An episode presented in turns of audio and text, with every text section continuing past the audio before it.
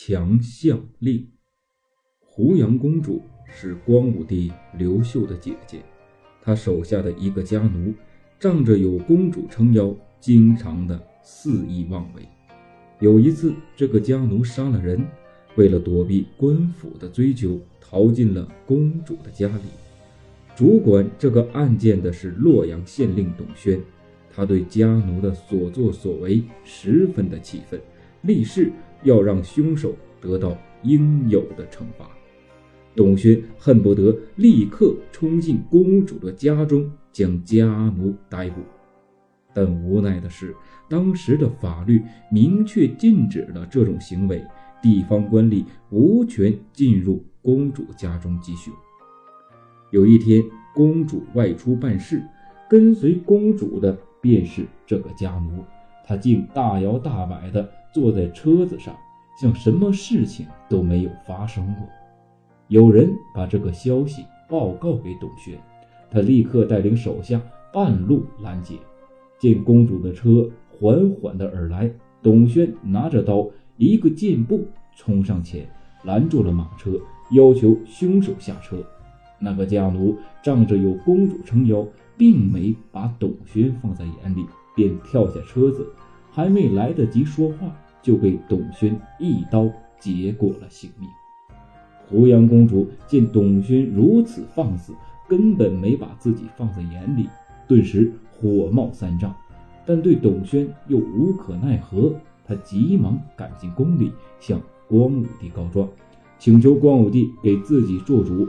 光武帝刘秀听完姐姐的述说，勃然大怒，马上传旨召董宣入宫，口里还嚷嚷着要把董宣乱棍打死。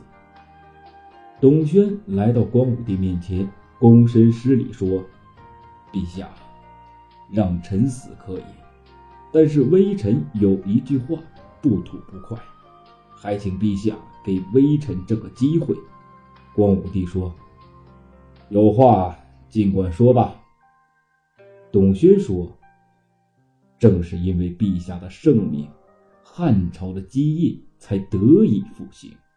公主的家奴光天化日之下杀了人，公主不但不严惩，反而纵容褒贬。难道仗着有权势就可以无法无天了吗？陛下。”连杀人的事，如果都不能够秉公办理，您还凭什么让国家太平啊？我不需要被乱棍打死，就让我自杀吧。话音未落，董宣一头撞向大殿的柱子，立刻头破血流。光武帝大为震惊，急忙吩咐小太监拦住董宣，并宣布不再追究此事。唯一的条件是让董宣向公主磕头赔罪。董宣并未依照光武帝所说的向公主赔罪，他厉声道：“我何罪之有？我只是依法办事，杀了杀人的凶手，凭什么让我向公主赔罪？微臣四世不从啊！”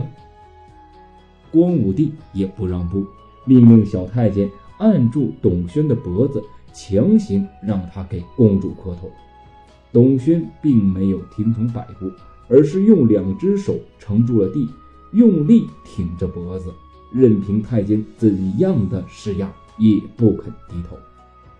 光武帝见状，心中暗暗佩服董宣的刚正不阿，顿生爱护之感，便吩咐太监放开董宣，还感叹地说：“董宣啊！”